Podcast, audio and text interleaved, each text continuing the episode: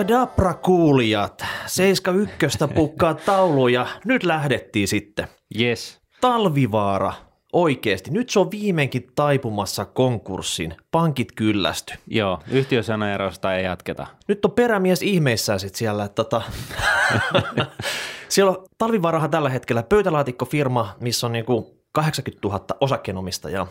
Ja burn rate on aikamoinen. Oliko 400 tonnia kuussa menee nyt sen pöytälaatikkofirman pyörittämiseen. Ja nämä suomalaiset niin liikepankit plus oliko Finvera siinä mukana, niin ne kyllästyisit siihen. Ne aikoo pistää vetää töpseli irti seinästä. Mieti, on siinä mennyt aika monta 400 000 euroa kankkulan kaivoa joka kuukausi ennen kuin ne tosiaankin kypsy siihen hommaan. Täytyy kysyä, että niin mitä ihmettä, minkä ihmeen takia, kun ei ole myy sen kaivostoiminnan hemmettiin, ja se tosiaan on pöytälaatikkofirma, niin miksi vuodattaa tällaisia määriä fyrkkaa, niin kuin, minkä saneeraamiseen, kun ei ole kuin pöytälaatikko? No mutta siellä on kaksi tyyppiä, kenen mielestä saneeraaminen on jees. Se on tämä perämies, joka nettoo siitä niin kuin isot massit per kuukausi olemalla toimitusjohtaja sit siellä. Ja toinen juttu on tämä pesäselvittäjä. Jos sä katsot tulotilastoa, niin pesäselvittäjät, ne voittaa näissä keisseissä aina. No se on kyllä totta. Mutta hei, Martin, joo. Italiassa Maranello kirkonkellot on kilkattanut, mutta kellä ne soittaa siellä? Oliko se Ferrarin voitto vai jotain aivan muuta sitten? No oikeastaan tässä palataan taas tällaisiin poliittisiin aiheisiin, jotka on ollut hirveän paljon framilla viime aikoina taloudesta puhuttaessa monesta eri syystä, mutta se päällimmäinen syy on nyt se, että nyt tässä jännitetään niin kuin EU-alueella sitä, että hajoako tämä EU vai eikö. Ja kaikkiaan sai alkunsa Brexitistä ja sieltä sitten aallot lähti Atlantin yli Jenkkilään, missä sitten populisti Trump voitti presidentinvaalit kaikkien yllätykseksi, ja nyt sitten oli tämä äänestys Hollannissa, missä ihmeteltiin sitä, että onko tämä niin kuin populismin valtaamassa Manner-Euroopankin. Nyt siellä kuitenkin näytti siltä, että näin ei käynyt, vaan päinvastoin hollantilaiset äänesti jyrkästi ei sille paikalliselle populistiselle vaihtoehdolle. Italiassa kuitenkin tämä paisahan on ollut päällä viime joulukuusta lähtien, jossa italialaiset äänesti rekälle tappion sille virkamiespoliitikolle, joka yritti saneerata ja ajaa läpi tällaisia rakenteellisia muutoksia Italiassa. Eli siellä populistis voitti. Nyt sitten muutaman viikon sisään niin on vaalit Ranskassa, jossa tosiaan Marine Le Penin kohtaloa ihmetellään, että pääseekö hän valtaan vai ei. Jos pääsisi, nyt tällä hetkellä näyttää siltä, että ei todennäköisesti pääse, mutta jos hän populistisena naishenkilönä pääsisi valtaan, niin hän olisi heti sulkemassa rajat ja irrottamassa Ranskan EUsta ja eurosta ja kaikesta mahdollisesta. Joten näyttää siihen varovaisesti voisi sanoa, että nämä vaalit Ranskassa tulee menemään Macronin syliin, eli sosialistinen kapitalisti presidentti, 39 vuotta vanha. Mikä se semmoinen on? Sano se. Se on aika mielenkiintoinen eläin siis siinä mielessä, että hän on niin kuin oikeasti ollut sosiaalidemokraatti Ranskassa ja yhtä lailla pankkiiri. Eli sieltä löytyy sitten tällainen kapitalistinen hyväntekijä. No mennäänkö hän aiheuttaa niin kuin uuden jytky sitten? No toivotaan niin. Se olisi hieno homma. Ja sitten viimeisenä tosiaan niin kuin nämä Saksan vaalit. Ja niin kuin sanottu, niin vuosi 2016 on ollut tällainen rökälevoittovuosi kaikille populisteille. Ja nyt sitten tosiaan aloittain Brexitistä, Trumpista ja sitten tästä Italian vaalista, joka meni niin kuin populisteille. Nyt ensimmäinen vaali Manner-Euroopassa Hollannissa näytti siltä, että nyt on niin kuin EU-alueella saatu niin kuin tarpeeksi näistä populisteista. Halutaan kuitenkin kuulua yhteen ja olla osana tätä yhteismarkkinaa, mikä on se taloudellisesti merkittävin asia, mitä meillä on. Ja nyt sitten jos tämä juna on niin kuin ikään kuin kääntymässä, niin se olisi niin kuin hyvä juttu ja tämän vuoden lopulla tiedetään, miten on käynyt ja sen pohjalta niin tiedetään sitten, minkälaiset nämä riskit markkinoilla jatkossa on.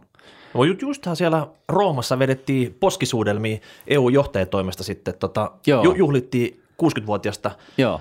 Euroopan unionia ja siitä alkaa katsoa uusta nämä Rooman imperiumista. No jaa.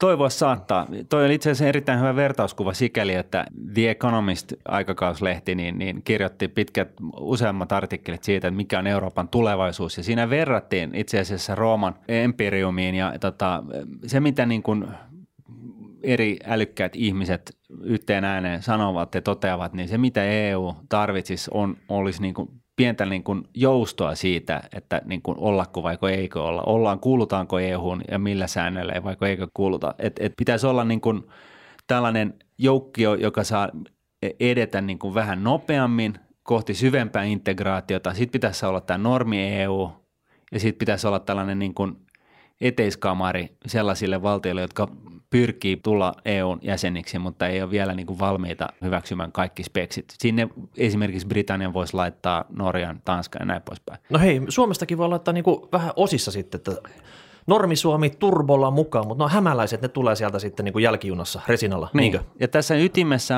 ytimessä on niin kuin tämä yhteismarkkina ja niin kuin tavaroiden ja rahan ja työntekijöiden liikkuvuus. Se on niin kuin se, mikä on niin kuin taloudellisesti kannattava juttu. Ja nyt sitten nämä valtiot, jotka olisi valmiita niin kuin syvempään integraatioon, niin niillä ne pystyisi hyödyntämään tätä enemmässä määrin, ja ne, jotka on eniten käsijarru päällä, niin ne hyötyy siitä yhteismarkkinasta vähän vähemmän. Mutta joka tapauksessa, miksi me ylipäätänsä puhutaan tällaisesta asiasta ja mainitaan tästä poliittisesta kentästä ja kaikesta tällaisesta EUn tulevaisuudesta liittyvistä asioista Rahapodissa? Tämä on poliittisen kentän vuosi. Tänä vuonna pitää seurata näitä poliittisia asioita. No niinhän se on. Nyt ollaan oltu niin sanonko miten lähellä sitä, että tulevaisuuden odotukset menee niin kuin ihan romukoppaan ja pitää niin kuin piirtää todella mustannäköistä tulevaisuuden venausta, mutta saattaa nyt olla niin, että me vältytään tästä pahasta. Ja sen jälkeen, kun me tosiaan tiedetään, miten tässä kävi, viimeistään ensi vuoden puolella, kun vielä viimeiset Italian vaalit on käyty, niin silloin, ja jos on käynyt hyvin, niin silloin markkinoilta ja sijoittajien mielistä katoaa iso riskialennus. Hei, tässä on kuntavaalit tulossa. Tässä tuntee itsensä ihan poliitikoksi. Ei muuta kuin, tiedätkö, kuulijat, vaaliurnille äänestää Rahapodia. Ei ole muuta vaihtoehtoa. Hashtag kuntavaalit. Niin.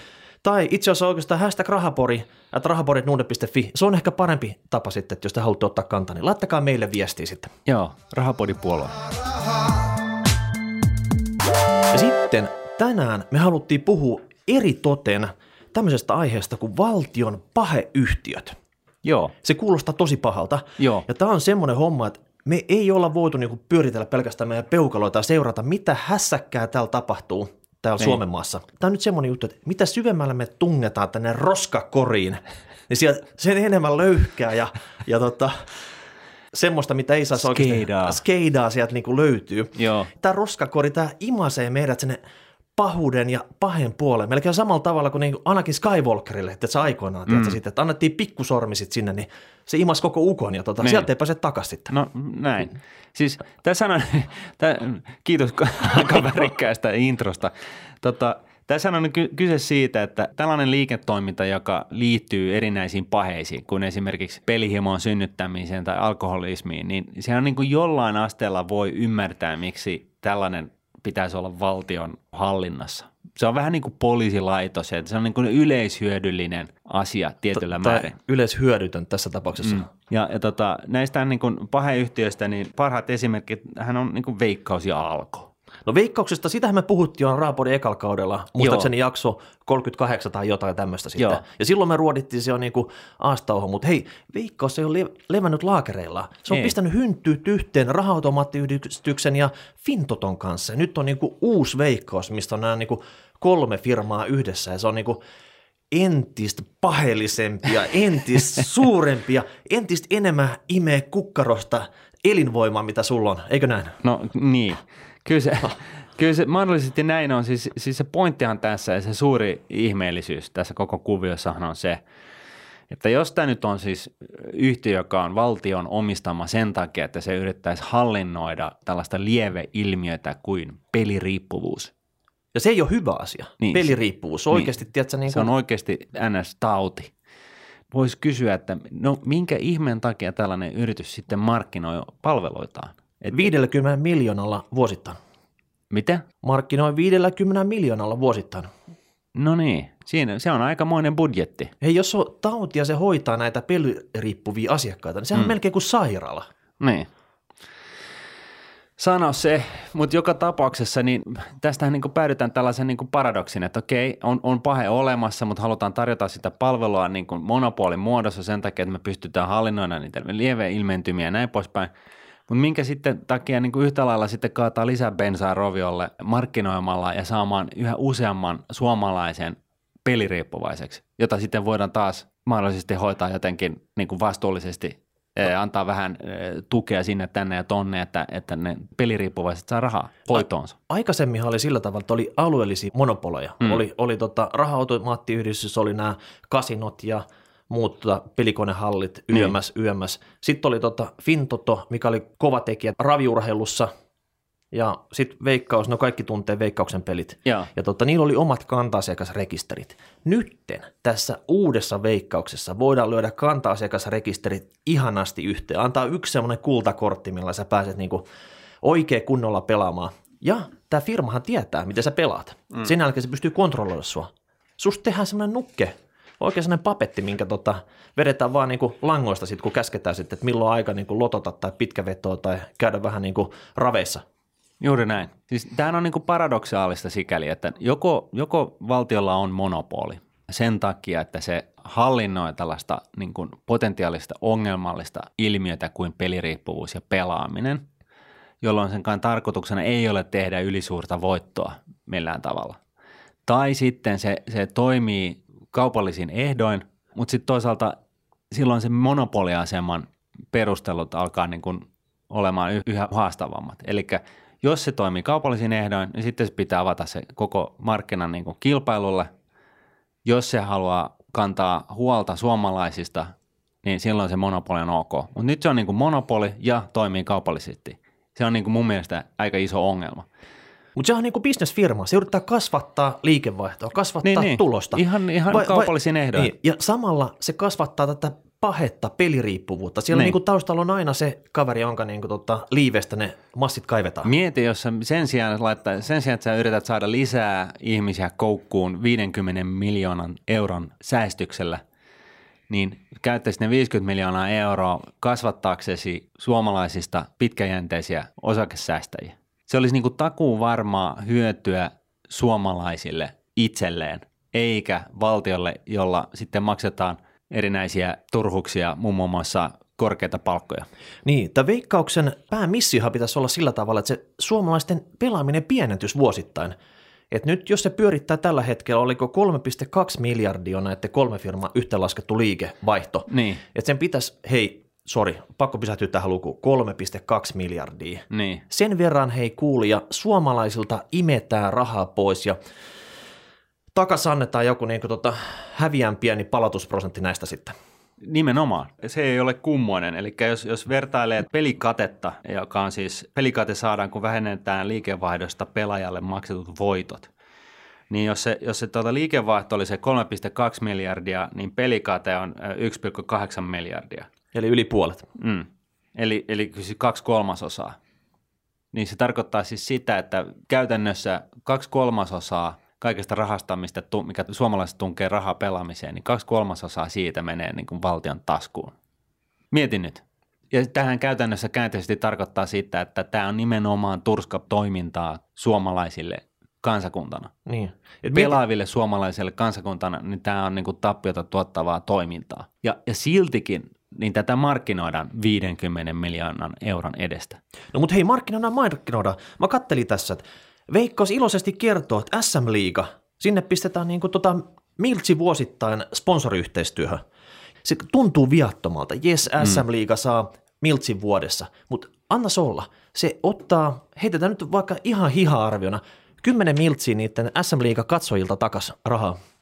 Että kyllä se monikymmenkertaisesti niin ne rahat tulee takaisin. Niin. Ei se Veikkaus mikään hyväntekeväisyysjärjestö, ei todellakaan. Niin. Toinen juttu. KHL. Jokerit sai 200 tonnia sponsoridiiliä. Siellä Veikkauksessa iloitaan, että KHL pelaaminen on niin kuin kasvanut 30%. Eikö se pitäisi olla, että se iloitaan, että KHL pelaaminen on vähentynyt 30%? KHL on nyt sitten. No se on tämä niin kuin Venäjällä pyöritettävä vastaava NHL-liiga sitten. Niin. Lätkää kuitenkin. Joo. Ja mitäs vielä sitten? Sipilä, joka tekee päätöksiä liittyen Veikkaukseen, niin se nostaa sinne Veikkauksen hallituksen saunakavereita. Jallis on nyt siellä seuraavaksi menossa. Eikä se nyt ole vaan Sipilä, vaan siellä nyt on niin kuin poliitikkoja niin kuin pilvin pimein. Ja tästä päästäänkin nyt sitten tähän niin kuin toiseen paheeseen. Ei, tästä ei päästä vielä yhtään mihinkään. Veikkaus, kun se muodostettiin. Niin. Aikaisemmin niin näillä raha-automaattiyhdistyksellä ja Fintotolla on omat toimitusjohtajat. No sitten kun muodostaa Veikkaus, niin totta kai palkakorotukset sinne johtajille. Isot semmoiset. Ja sitten ne, jotka oli aikaisemmin toimitusjohtajia näissä pikkulafkoissa, niistä tehdään jotain varatoimitusjohtajia, jolle mitään virkaa oikeasti siellä firmassa, niin niille vielä niinku käteen sitten lisäpalkankorotukset siitä. Ennen sä oot toimitusjohtaja, sit sä oot varatoimitusjohtaja ja liksaa tulee lisää. Joo. Tämä oli itse asiassa se paha, mihin mä olin just tarttumassa. Nyt sitten, jos sulla on monopoli, joka olemassaolon oikeutus on se, että se jollain tavalla hallinnoi sitä pahetta, mitä se kyseinen liiketoiminta aiheuttaa, alkoholismi, peliriippuvuus. Koska tämä yritys sitten lähtökohtaisesti ei pitäisi olla tuottoa tavoitteleva, niin voi vaan ihmetellä, että minkä ihmeen takia sitten tarvitsee toimitusjohtajalle maksaa useita satoja tuhansia euroja palkkaa siitä hyvästä, että tällaisesta automaattisesta rahantekokoneesta, joka niin kuin määritelmällisesti tuottaa ihan tolkuttoman hyvin. Mm. Niin, Sipilä, tee kaikille palvelus. Pistä sinne Veikkauksen pommia, räjäytä se. Mutta se oli peliriippuvuudesta. Se ei ole ainoa riippuvuus, mitä valtio pyörittää tuolla portfoliossa. Mitäs Martin sulla seuraavaksi olisi tällä listalla? Niin, tämä oli tämä mainittu Alko. Alko? Mm. Alkoholiriippuvuus. Onko se joku suomalaisten ongelma vai? No en mä tiedä, voi olla.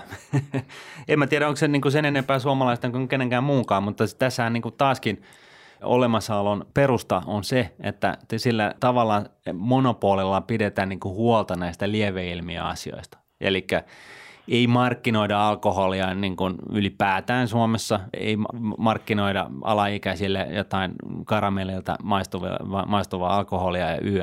Eli tehdään tätä, niin kuin, myydään sitä alkoholia jollain tavalla vastuullisesti. No mitäs hei, nyt jos paukatetaan, me ollaan rahapodissa, me ollaan kiinnostettu rahasta, jos vähän niin kuin tulosluku heitetään tähän, niin Alkon liikevaihto, semmoinen melkein 1,2 miljardia vuosittain. Joo.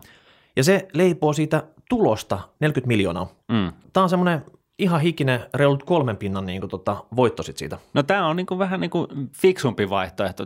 Näin se pitäisi ollakin. Niin, mutta sä oot monopoli. Hei, me katsottiin äsken toinen monopoli. Se on ihan rahantekokone. Niin on. Ja suomalainen, jos Suomessa on ongelma alkoholismi. Mm. Jos sä haluat niin kuin myydä tämmöisille tyypeille viinaa, tuotteita, ja sä saat siitä vaan niin kuin 3,4% voittoa. Sulla on monopoli, monopoli. Miten se on mahdollista?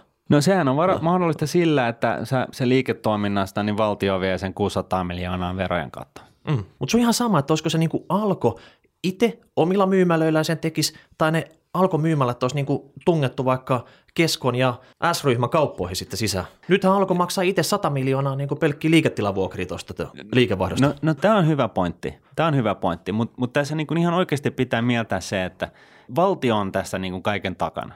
Se on valtion monopoli, Alkon valtion monopoli, ja se verottaa sitä omaa monopoliaan 600 miljoonan euron edestä. Niin onhan se, jos se jättäisi niin kuin ne verot tekemään, se on niin kuin ihan sama, että ottaako se ne tulot niin kuin Alkon liiketoiminnan pyörittämisestä vaiko verojen kautta. Mutta joka tapauksessa niin alkoholin myynti on äärimmäisen kannattavaa, eikö niin? Mutta onko tämä nyt justerattu joku tällä tavalla, että tuonti pysyy aisoissa, siellä on käyty joku niin kuin Excel-harjoitus siellä taustalla, että kun tämän verran pistetään alkoholiverot, niin tuonti pysyy about aisoissa, ettei sinne lähdetä niin kuin liikaa rönsyille tuonne Tallinnaan ja niin kuin Itärajan taakse. Se voi olla, mutta joka tapauksessa tällä tavalla niin tämä niin kuin kuvio pysyy käsissä, eli valtio hallinnoi suomalaisten juomista verojen kautta. Alko on kuin Veikkaus siinä mielessä. Nämä molemmat yhtiöt hallinnoi tällaista pahetta. Ja nyt sitten jos vertaa Alkon liiketoimintaa Veikkaukseen, niin se toinen Veikkaus tekee niin kuin tolkutonta voittoa ja se toinen ei. Se toinen mainostaa sitten niitä omia tuotteitaan, niin kuin kaataan lisää bensaa niin kuin peliruppuvien roviolle ja toinen ei. Eli Alko on niin kuin tavallaan hoitaa hyvin sen hommansa tässä. Siis siinä mielessä kyllä. Mutta kun tässä on tämä olemassa, täällä on kaksi yhtiötä, joka periaatteessa on olemassa saman syyn takia ja niiden liiketoiminnat on tavat on täysin poikkeavia toisistaan, niin jompikumpi on väärässä. Ja mä väittäisin nyt tässä, että kyllä se nyt Veikkauksen liiketoiminta, että se tosiaan tavoittelee kasvua ja enempää rahaa turhuksien roviolle suomalaisten taskusta, niin kyllä se on se iso syyllinen. Jos ne olisi pelaisi samalla säännöllä, niin Alko mainostaisi vaniljamakusta koskenkorvaa alaikäisille. Mm. Mä komppaan siinä, että Alko hoitaa hommansa hyvin sit siinä, että se ei mainosta, mutta se, miten tämä monopoli pyörii, miten se on hoidettu, niin se on ihan berberistä. Oikeasti, jos sä pyörität monopolia 1,2 miljardin liikevaihdolla, niin sun pitäisi tehdä 400 miljoonaa voittoa tosta. Niin. Ja minkä takia ne niinku tuuppaa niitä sitten niinku kauppojen syliin? Sulla on niinku prime-paikoilla ihan megakalliit tilavuokrat ja sulla on puolet varastoa sun myymälästä sitten. Sä voisit yhdistää se oikeasti sitten supermarketin varaston kanssa sitten, missä se olisi paljon fiksummin tehty. Se, mitä mä Alkossa arvostan, niin siellä on Suomen parhaat asiakaspalvelutyöntekijät. Mm. Oikeasti, kun sä kävelet sinne sormisuussa ja niinku, nyt tarvitsisi semmoista niinku, sopiva punavinkku, niin mitä suosittelet? Ja aina tulee spoton. No se on yksi juttu. Ja sitten toinen on se, että Alko on maailman alkoholimarkkinoilla kohtalaisen iso ostaja. Ja näin ollen niin Alko pystyy ostamaan ihan mielenkiintoisia. Jos on niin kuin viiniharrastaja, niin kuin minä en ole, niin mä oon ymmärtänyt tällaisilta kuitenkin, että Alko on niin kuin siinä mielessä oikea assetti viiniharrastajille, koska ne oikeasti pystyy ostamaan. Kun ne ostaa suuria määriä ja muutenkin näin, niin ne saa käsiinsä ihan todella harvinaisia viinejä ja sitten toisaalta niin kuin hintalaatuisuuteen kannalta niin löytyy tosi hyviä viinejä kanssa. Et se on niin kuin, se palvelee suomalaista asiakasta. Siinä mielessä niin kuin Alko on hyvä, Veikkaus on huono. Niin, että sun ei tarvitse mainostaa. Ja sulla on ne hyvät asiakaspalvelutyöntekijät. Sä voit ottaa ne kauppoihin töihin. Sä voit lailla määrätä, että jos kauppa haluaa ottaa Alkon sinne shopping shopiksi sinne sisään, niin sinne pitää olla ne Alkon dedikoidut myyjät. Se pystytään hoitaa. Toimitiloista sun ei tarvii niitä oikeasti sitten. Nytkin Alko on kovasti rukkaamassa uusia konsepteja. Alko, kyllä nämä sun konseptit on nähty. Alko itse kertoo semmoista, että joulukuussa heidän suurin myymälänsä oli nettikauppa. No näinhän se pitää ollakin. Totta Mooses, jos sulla on 350 myymälää Suomessa, niin nettikauppahan se nyt niinku rulettaa tässä. Joo. Niin se, mikä siinä on, kaikki boostit sinne sitten. Niin, ja toimitukset himaan postin avulla. Postin avulla. Posti, se on just se taho tässä, joka on niinku etsimässä uusia tulolähteitä. Mutta se, että sä tilaat nettikaupasta. Nykyisin moni, joka järjestää vaikka 50-vuotisjuhlat, niin lähtee pakun kanssa Tallinnaan hakemaan niitä juomia. Jos sä tilaat sun 50-vuotisjuomat niin Alkon nettikaupasta, niin totta muassa siellä pitää olla paljon salennus mukana. Semmoiset niin keinovalikoimat Alkolle mukaan sitten siihen. Yeah. Ja sama homma, tax-free Alkot, ne tarvitaan Länsi-satamaan, ne tarvitaan niin Itärajalle, että jos joku vaivautuu sinne Länsi-satamaan, niin sä saat se sun niin juoma sieltä halvemmin. Sun ei tarvi lähteä se Lahden yli kituttaa sillä niin tangobotskilla, ihan vaan sen takia, että siellä on tosi makeata. Että niin et ne verot pysyis Suomessa. Yeah. Vähän speilöä sinne. Että olisiko nämä sellaisia hyviä päätöksiä, mistä tässä niinku voisi edetä? No mä voisin olla seison noiden takana. Sitten toisaalta, niin tässä on niinku myöskin tämä toinen puoli, josta me jo vähän niinku sivuttiin, joka on niinku mun mielestä valtion monopoliyhtiöille ongelma. Ja se on näiden toimitusjohtajien palkat. Nehän on ihan epäsuhteessa ylipäätään, siis jopa keskenään, mutta ylipäätänsä virkamieskoneiston palkkoihin. Onko sun mielestä niinku ongelma, että Alkon toimitusjohtaja, virkamies, joka niinku pyörittää monopolia, joka ei tee tulosta, niin se nettoo 3 kertaa enemmän kuin pääministeri. Onko se jees? No ei. Vetää kunnon bonukset. Niin. Mä luin jostain, että Alkon myyjä. 1850 on tämmöinen niin lähtöpalkka, kun sä suosittelet sitä, mitä me kehuttiin sitten. Niin niin. Sä oot oikeasti siellä niin rivityöntekijä, suosittelet sille niin asiakkaalle. Oikeasti mietin nyt. Alkon toimari saa 36 tonnia kuussa liksaa. Veikkauksen toimitusjohtaja tätä nykyään 32 ja varatoimitusjohtajaa 24. Mun mielestä sillä perustelulla ja oikeutuksella, kun nämä kyseiset firmat on olemassa, eli Veikkaus ja Alko, että ne on olemassa sen takia, että ne on sen takia monopoleja, että pidetään ikään kuin huolta suomalaisista ja näin poispäin, niin se on käytännössä virasto. Eli siis periaatteessa nämä palkat pitäisi olla ihan virkamiestasoa, koska sehän pyörittää tällaista yleishyödyllistä asiaa. Niin, mitä normaali suntio valtion virastossa tienaa sitten silleen? En mä tiedä, mutta jos nuo liksat on ton kokoisia, niin mäkin lähden tästä loikkimaan, vaikuttamaan valtiolla. Sipilä, onko sun lisää virastoa, mitkä tarvii tällaisia niin nohevia johtajia sinne, niin. Niin kuin, wink wink, soita tänne. Niin, mutta oikeasti. Tässä niin kuin mun mielestä valtiolla on mennyt vähän nämä niin kuin konseptit aika pahasti metsään ja sekaisin. Kun sulla on 2 yritystä, jotka tekee niin kuin periaatteessa on olemassa saman asian takia. Toinen yrittää kasvattaa liikevaihtoaan, ihan kaikkea mahdollista. Toimarillaan on tolkuttomat palkat ja toinen taas ei tee sitä just sen takia, että se yrittää niin kuin pitää niitä paheita jotenkin aisoissa. Ja siltikin myöskin tämän firman toimari tienaa ihan niin kuin ainakin mun maailmassa aika tolkuttoman paljon fyrkkaa. Ei mulla ole mitään sitä vastaan. Eihän tämä on toimareiden vika nyt sitten, rakkaat kuulijat. Eihän se ole toimareiden vika, että niille maksetaan tolkuttomasti fyrkkaa, vaan tämä on niin kuin tämän kyseisen järjestelyn aika iso ongelma. että valtio ei yksinkertaisesti nyt muista, että minkä takia ne pyörittää monopoleja. Se on niin kuin mun mielestä se iso ongelma. Ne pitäisi mieltää niin kuin valtion virastoiksi ja siellä pitäisi maksaa osaaville ihmisille hyvää kohtuullista palkkaa, mutta siis turha sinne ottaa mitään kasvujohteisia johtajia, koska mieluumminhan tässähän toivottaisiin, että sitä kasvua tulisi. Niin, mutta tässä on semmoinen homma, että siellä näiden Veikkauksen ja Alkon hallitukset varmaan katsovat, että okei, liikevaihto 1,2 miljardia, liikevaihto 3,2 miljardia, vastaava yksityinen firma maksaa toimitusjohtajalleen palkkaa tämän ja tämän verran. Totta kai. Ja sitten silleen, että no hei, ei me muuten saada pätevää johtajaa tänne, jos me makseta saman verran. Niin. Joo, kyllä mä ymmärrän tuon ajatuspierron, mutta ei se mun mielestä oikein päde tällaisessa monopoliyhtiössä. Tämä on niin kuin mun henkilökohtainen mielipide. Okei, mutta just oli uutinen siitä, että Alko toimitusjohtaja veti tämän viime vuoden bonukset liiveihinsä tästä hienosta suorituksesta.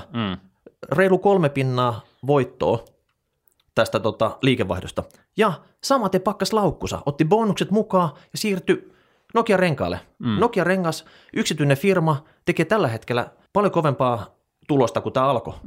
Mitä sä veikkaat, niin kun, mitä Nokia-renkaalle tulee tulevaisuudessa käymään? Paha sanoa. Kyllä, todella paha sanoa. Joo. No ei, mutta siis tämä on nyt ehkä kuuluu vähän tästä niin kuin lankojen säikeistä läpi, että tämä on vähän niin kuin meidän mielestä vähän turhattava juttu ja olkoon miten on. Meillä ei ole pelkästään ketuhäntä kainalossa. Meillä on koko kettu kainalossa tässä hommassa. Me nimittäin halutaan, että suomalaiset rupeaa säästää ja sijoittaa. Se on se meidän juttu.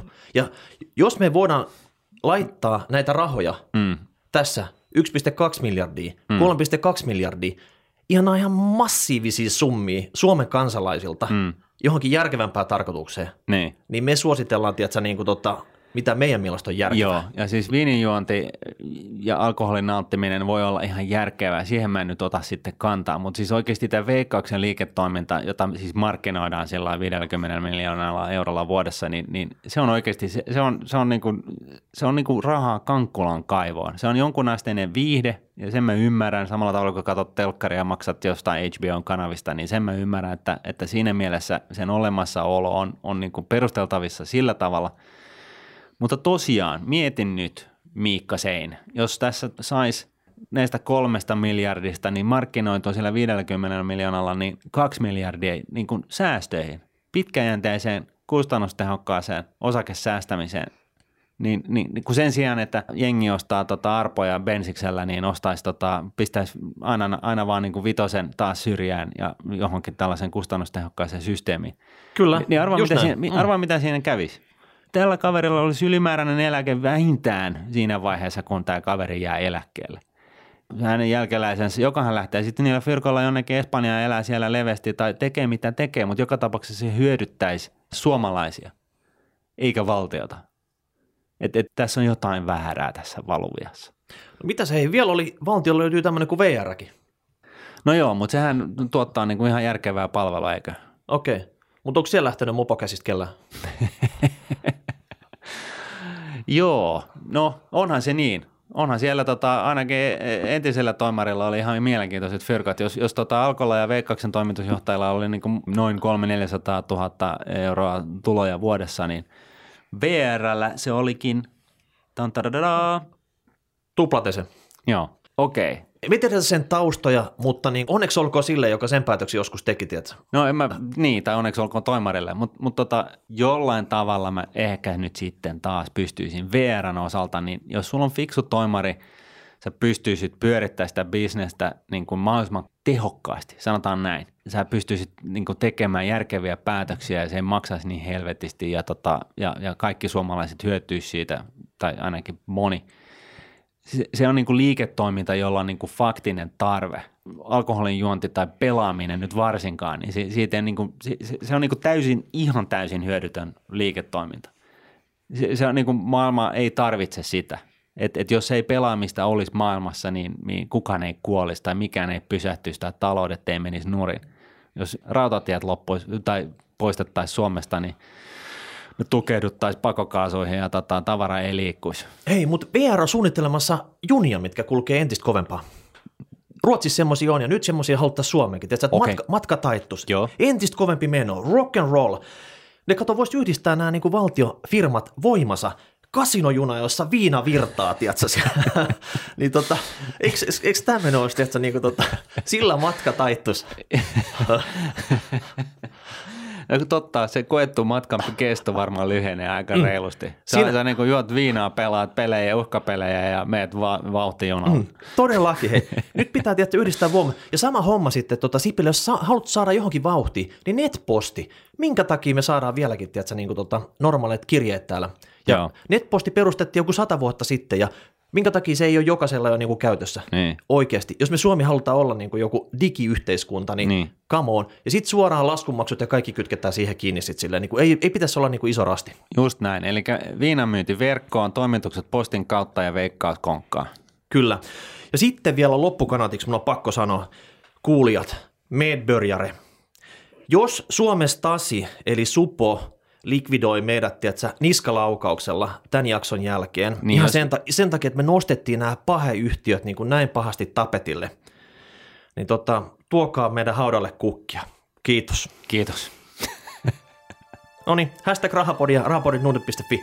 Ensi viikolla taas uudet aiheet ja yes. Moi moi. Moi moi. Raha, raha, raha, raha, raha, raha, raha.